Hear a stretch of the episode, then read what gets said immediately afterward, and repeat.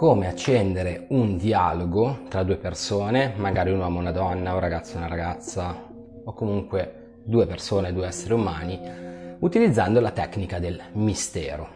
Buongiorno a tutti, io sono Emanuele, sono un insegnante di comunicazione emozionale, di storytelling e di creatività. E in questa lezione cercherò di darvi alcuni consigli per creare quella che in comunicazione si chiama tensione comunicativa. Cos'è la tensione comunicativa? È quell'atto di comunicazione che fa in modo che ci sia una risposta normalmente emozionale dall'altra parte. Noi sappiamo che lanciamo dei messaggi attraverso il nostro, messaggio, il nostro linguaggio verbale, non verbale oppure paraverbale e il messaggio viene poi interpretato, codificato, però poi ci aspettiamo una risposta.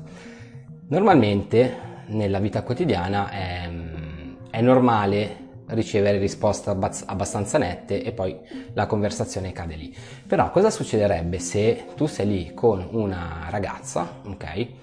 Stai intavolando un discorso e, e, vedi che la ragazza eh, risponde a monosillabi oppure non dà qualità, non dà input comunicativo, non investe nella co- comunicazione.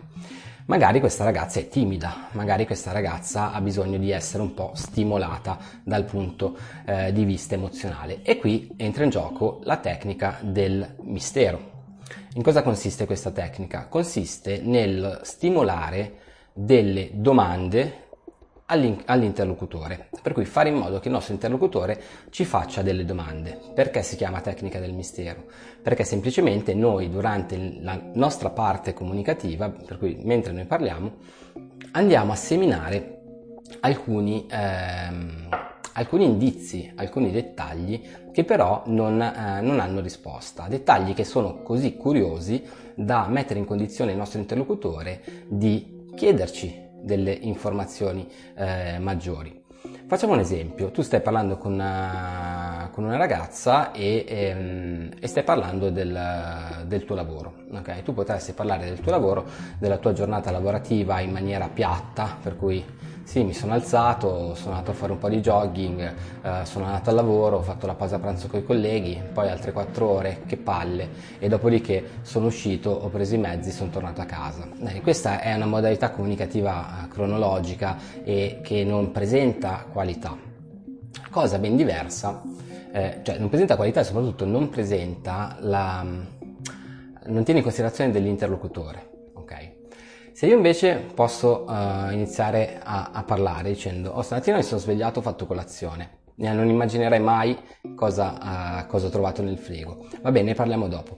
Sono uh, salito sui mezzi e, e diretto verso il mio lavoro c'era un caldo veramente eh, esagerato, ho dovuto addirittura, penso al lavoro, cambiarmi la, uh, la, maglietta. Sono arrivato al lavoro, ho salutato i colleghi, una cosa e quell'altra, mamma mia, non sai cosa è successo poi, cioè è successo un mega casino prima della pausa pranzo, infatti abbiamo tardato la pausa pranzo di oltre 15 minuti.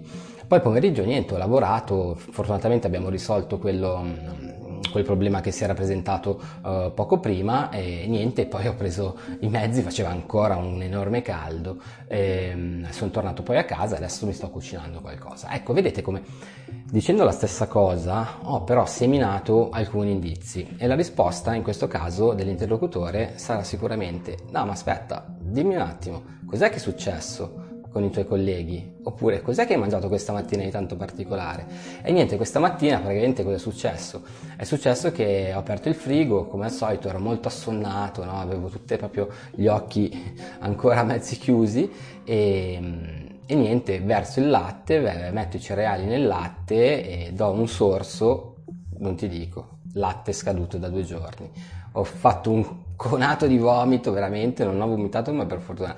E per cui eh, questo è un fatto particolare su, su, cui si può ridere, si può discutere, lo si può raccontare anche in maniera mh, mm, ironica, chiaramente. Ehm, oppure si può poi andare a fare leva su quello che era il discorso precedente eh, relativo appunto alla bagarre con i colleghi, ok? Eh, può essere qualsiasi cosa. In realtà io non vi sto dicendo di inventare le cose, vi sto semplicemente, anzi questo mai, non fatelo mai, dovete sempre essere autentici.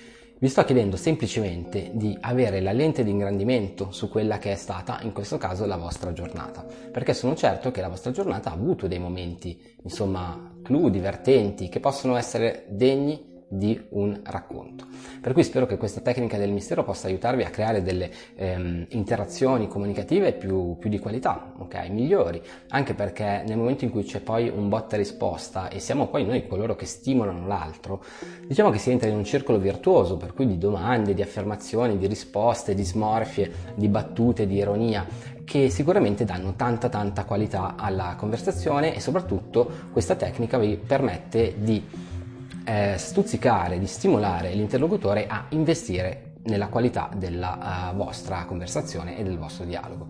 Io sono Emanuele, sono insegnante di creatività, comunicazione e di storytelling, spero che questo video sia stato utile, eh, potete contattarmi su jurassicacademy.it per una consulenza gratuita, normalmente tratto eh, problemi di comunicazione, cerco di risolvere con voi i problemi che potete avere nell'ambito comunicativo, nel rapporto con voi stessi e con gli altri, nel business, nelle relazioni oppure anche solo dialogo, eh, nel dialogo con voi stessi.